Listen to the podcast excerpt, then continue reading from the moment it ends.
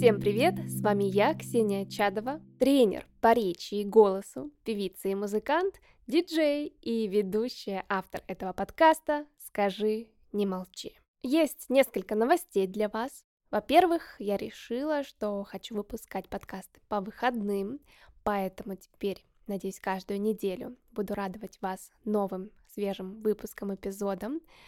Хочется, чтобы вы имея выходные дни, узнавали для себя что-то новое, интересное, полезное. Поэтому определяю график как подкаст выходного дня, чтобы вы могли послушать субботу-воскресенье или так начинали свою рабочую неделю, когда собирались на работу или были в пути на работу, так сказать, в новую неделю с новыми знаниями. Так что, надеюсь, буду привержена этому графику, посмотрим, получится ли у меня, и сделаю выводы спустя некоторое время. Пока что будет так. Вторая новость касается того, что я хочу периодически знакомить вас с разными терминами и понятиями, обогащая тем самым не только ваши знания, но и речь. То есть хочется вам рассказывать что-то из мира языка, лингвистики, тем самым делая речь красивее, богаче, но при этом, чтобы она оставалась понятной и доступной.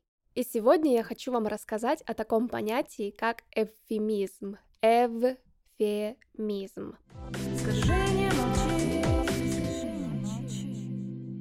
В переводе с греческого эвфемизм – это благоречие, хорошая речь. В языкознании эвфемизмом принято называть более мягкое слово или выражение, заменяющее собой грубое или непристойное.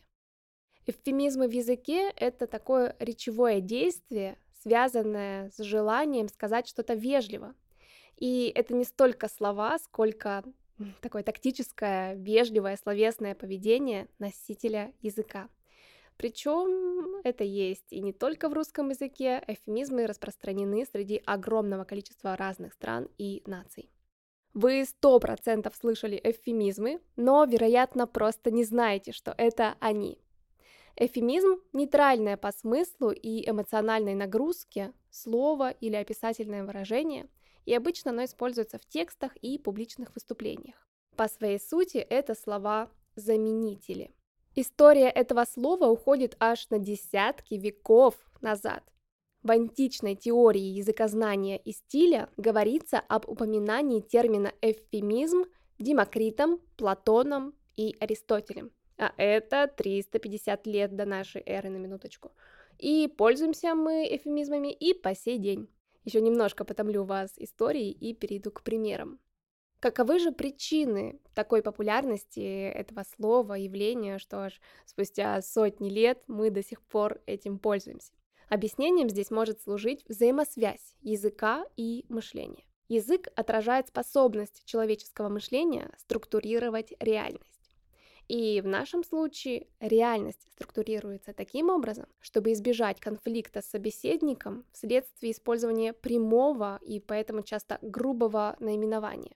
А используя заменное слово эвфемизм, человек предотвращает конфликт. Конфликтом мы здесь считаем нарушение гармоничного и спокойного течения процесса коммуникации, а также возникновение неприятных эмоций, вызванных использованием говорящим отдельных слов и выражений. И причиной подобного конфликта является формировавшийся веками и изменяющийся по форме, но не по сути, запрет или табу на произнесение некоторых слов. Например, возникновение слов-заменителей связано с табу упоминать вслух некоторые сущности, явления, события напрямую, чтобы не накликать беду. Так у многих народов существовала практика называния младенца при рождении двумя именами. Одно имя было для всех, а второе, тайное, истинное, знали только родственники. А если взять, к примеру, книги о Гарри Поттере, то там Волан-де-Морт — это тот, кого нельзя называть. И вот это обращение «тот, кого нельзя называть» и есть эвфемизм. Фраза «заменитель», основанная на табу. Итак, давайте поймем, в каких еще целях используются эвфемизмы. Скажи Первое – это то, про что мы с вами уже узнали – замена слов табу. Второе – замена грубой, бранной и просторечной лексики в бытовой речи. Например, Если обычно в подходящей обстановке вы вместо известного матершинного слова на букву «Б» произнесете «блин», «ёкарный бабай», «бляха-муха», так как, например, рядом с вами дети, то это будет эвфемизмом, заменой мата. Если вас кто-то разозлил, и вы думаете про себя, да пошел он на, и там идет три буквы, начинающиеся на х, но вслух вы произносите да пошел он нафиг, дабы смягчить речь, это тоже будет эвфемизмом. Третья цель – это смягчение жестких по смыслу высказываний. Вообще эвфемизмами широко пользуются как в разговорно-бытовой речи, так и в художественных текстах, в официально-деловом стиле речи, в политике и в публичных выступлениях. И да, зачастую эвфемизмы заменяют бранную, вульгарную, жаргонную и просторечную лексику, но в действительности в русском языке сфера существования эвфемизмов гораздо шире. Слова-заменители позволяют безопасно обращаться к щекотливым темам, не переходя через определенные границы и нормы общения, установленные в обществе. Так, например, о беременной женщине мы скажем, что она находится в положении, ждет ребенка.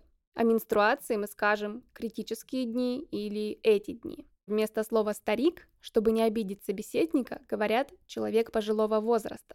Или, например, если вместо слова «умер» сказать «покинул нас» или «ушел в лучший мир», это тоже будет эвфемизмом. Употребление эвфемизмов позволяет смягчить негативную сущность обозначаемого предмета или явления, тем самым изменив реакцию слушателя или читателя. С этой же целью смягчения мы используем эвфемизмы вместо нейтральных по стилистической окраске слов и выражений. Например, вместо слова «инвалид» мы говорим «человек с ограниченными возможностями». Вместо слова «слепой» говорим «незрячий». Вместо слова «пьяный» говорим «нетрезвый человек». Также существует целый ряд слов-заменителей в названиях обычных профессий, не требующих особой квалификации. Например, уборщицу называют сотрудницей клининговой компании, а прислугу называют помощницей по хозяйству. И еще в качестве эвфемизмов используются некоторые профессиональные слова. Например, в речи летчиков и моряков отсутствует слово «последний», например, «последний вылет», «последний поход», а вместо него используется слово «крайний», «крайний выход», «крайний вылет», «крайний поход». Только им разрешено так говорить, потому что у них есть такое правило, такое поверье. А когда вы спрашиваете, кто крайний в очереди, это плохо очень плохо, не говорите так. Русский язык богат эфемистическими выражениями, которые играют важную роль в социальных и межличностных отношениях. Например, когда вместо «вы не правы», «вы ошибаетесь», вы можете сказать «вы заблуждаетесь». Или вместо того, чтобы сказать «говори правду» или «не лги», вы можете сказать «не уклоняйся от истины». Таким образом, эфемизация позволяет в корректной форме указать собеседнику на какие-то недостатки в его действиях или поступках, а также объяснить, в чем причина этих недостатков. Как советовал Квинтилиан, римский ритор, учитель красноречия, жесткого назови слишком строгим, несправедливого – заблуждающимся во мнении, упрямого – слишком привязанным к своему предмету. Делай так, чтобы их можно было привести в рассудок самим рассудком. Что касается меня, мне кажется, вот это действие, мягкое действие фемизма классно подойдет тем, кто привык говорить все в лоб, жестко, и от этого, возможно, теряет друзей. Ему сложно наладить контакты, отношения с коллегами и другими людьми. И таким людям стоит поучиться вот этой мягкости и добавить в свою речь эфемизмов ему не помешает. И наоборот, на мой взгляд, человеку очень мягкому, робкому, скромному, стеснительному, эфемизмы могут в чем-то помешать.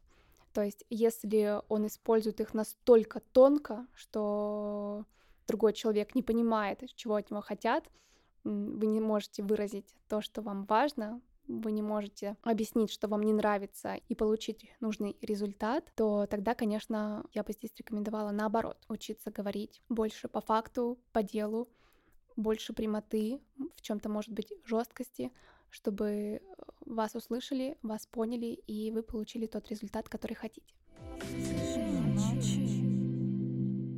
Кроме этого, у эфемизмов, конечно же, есть негативные последствия, на которые нужно обратить внимание. Часто эфемизмами та или иная тема маскируется, прикрывается словами и образами. В политике эфемизмы употребляют для того, чтобы снять остроту ситуации, а иногда и замаскировать суть явления. И вот из этой функции маскировки вытекает связанный с ней мотив манипулирования аудиторией.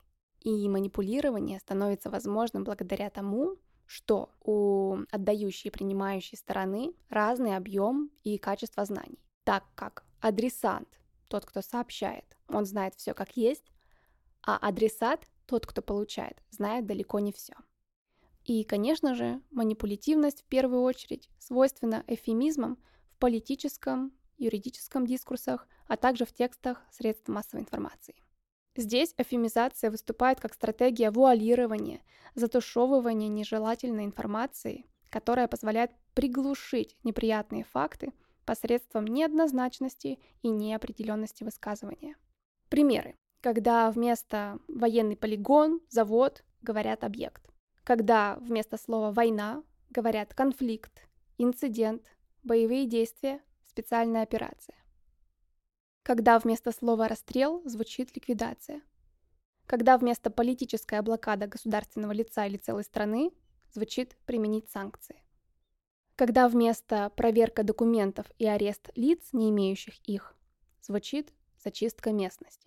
Когда вместо экономический кризис звучит или пишется замедление темпов развития. Также стремление изменить отношение к той или иной теме, смягчить негативную оценку мы можем пронаблюдать в СМИ, когда говорят «возгорание леса», а не лесной пожар, когда говорят, например, «данные утекли к мошенникам», а не мошенники украли данные. Фразы с фактическими данными без эвфемизации звучат тревожнее и вызывают больше негативных ассоциаций. А эвфемизмы снижают эмоциональную нагрузку на некоторые слова, предлагают несколько иную трактовку явлений действительности и содержат новый морально-этический взгляд на определенное событие. В бытовой речи мы тоже можем это пронаблюдать все чаще появляется стремление уйти от категоричной оценки или открытого выражения своего отношения. И все это приводит к тому, что мы начинаем использовать совершенно безликие выражения типа норм, ну такое и тому подобное. Итак, давайте подытожим. Эвфемизмы занимают обширное место в разговорной, официально-деловой и политической лексике. Они служат комфортной коммуникации людей, заменяя табу, нецензурную лексику или смягчая суровые по смыслу формулировки. Для осуществления такого речевого действия люди, живущие в разных странах на нашей земле, выбирают слова, чтобы смягчить те темы, которые в данной стране, в данной культуре должны быть прикрыты словами. И эти слова, эфемизмы, должны быть неопределенными, несколько расплывчатыми по значению, но их нужно прикрыть такими словами, чтобы собеседник понял суть сказанного и при этом смог оценить умение говорящего проявить вежливость и корректность. И самое важное в теме эфемизма то, что употребляя его, вы делаете выбор смягчить какую-то фразу, но при этом ваша задача не уводить этот эфемизм, не уводить ваш смысл в область лжи и обмана. То есть корректная суть использования эфемизма — это оставаться тактичным в разговоре, но не маскировать суть происходящего, не менять смысл. С точки зрения речи и мышления, поиск эфемизма будет для вас некой гимнастикой для ума. Здесь же это будет считаться возможностью расширить ваш словарный запас, сделать речь богаче, красивее, интереснее за счет такого культурного контроля речи. Конечно, для процесса эфемизации важна речевая ситуация, кто и с кем разговаривает, место, официальность и другие условия. Эфемизм появляется тогда, когда существует риск обидеть, испугать или оскорбить собеседника. И, как правило, запреты возникают в публичной речи, тогда как в неформальном общении с семьей и друзьями носитель языка может позволить называть вещи своими именами. И важным фактором является частотность употребления эфемизма, потому что чем чаще мы используем замену в том или ином контексте, тем ниже ее эффект. Кстати, противоположностью эфемизмов являются дисфеминизмы, и их мы тоже нередко используем в языке. О них я расскажу в своем телеграм-канале «Скажи, не молчи». Подписывайтесь. На этом сегодня все. Решила сделать менее продолжительный выпуск, чем ранее. Пишите мне, как вам сегодняшняя тема. Не забывайте ставить звездочки на Apple подкастах, сердечки на Яндекс Музыке. Я вас очень благодарю, что вы их ставите. И уже у меня 71 сердечко. Я жду, мечтаю о том дне, когда их будет 100. Так что осталось еще 29 сердечек. Буду очень рада, если вы зайдете туда и нажмете. Я внимательно слежу за аналитикой подкаста и вижу, что сейчас много слушателей с платформы CastBox, SoundStream. Это очень классно, я передаю вам привет. И вообще рада, что география подкаста становится широкой. В списке стран, кроме России, есть слушатели из Нидерландов, США, Германии, Украины, Франции, Великобритании, Казахстана, Финляндии, Швеции, Грузии, Турции. Ух, в общем, много стран, не буду их сейчас все перечислять. Это круто, ребята. Все, будем заканчивать. Я хочу вам, знаете, чего пожелать? Чтобы вы умели отличать те эвфемизмы, которыми вам могут запудрить мозг. И, говоря одно, маскировать другое, что-то более негативное. А с другой стороны, я вам рекомендую обратить внимание на позитивные моменты и влияния такого понятия, как эвфемизм, знать его, пользоваться им и наслаждаться своей речью. Вот так. Хороших вам выходных, будних рабочих дней. Пусть все будет хорошо. До связи. Скажи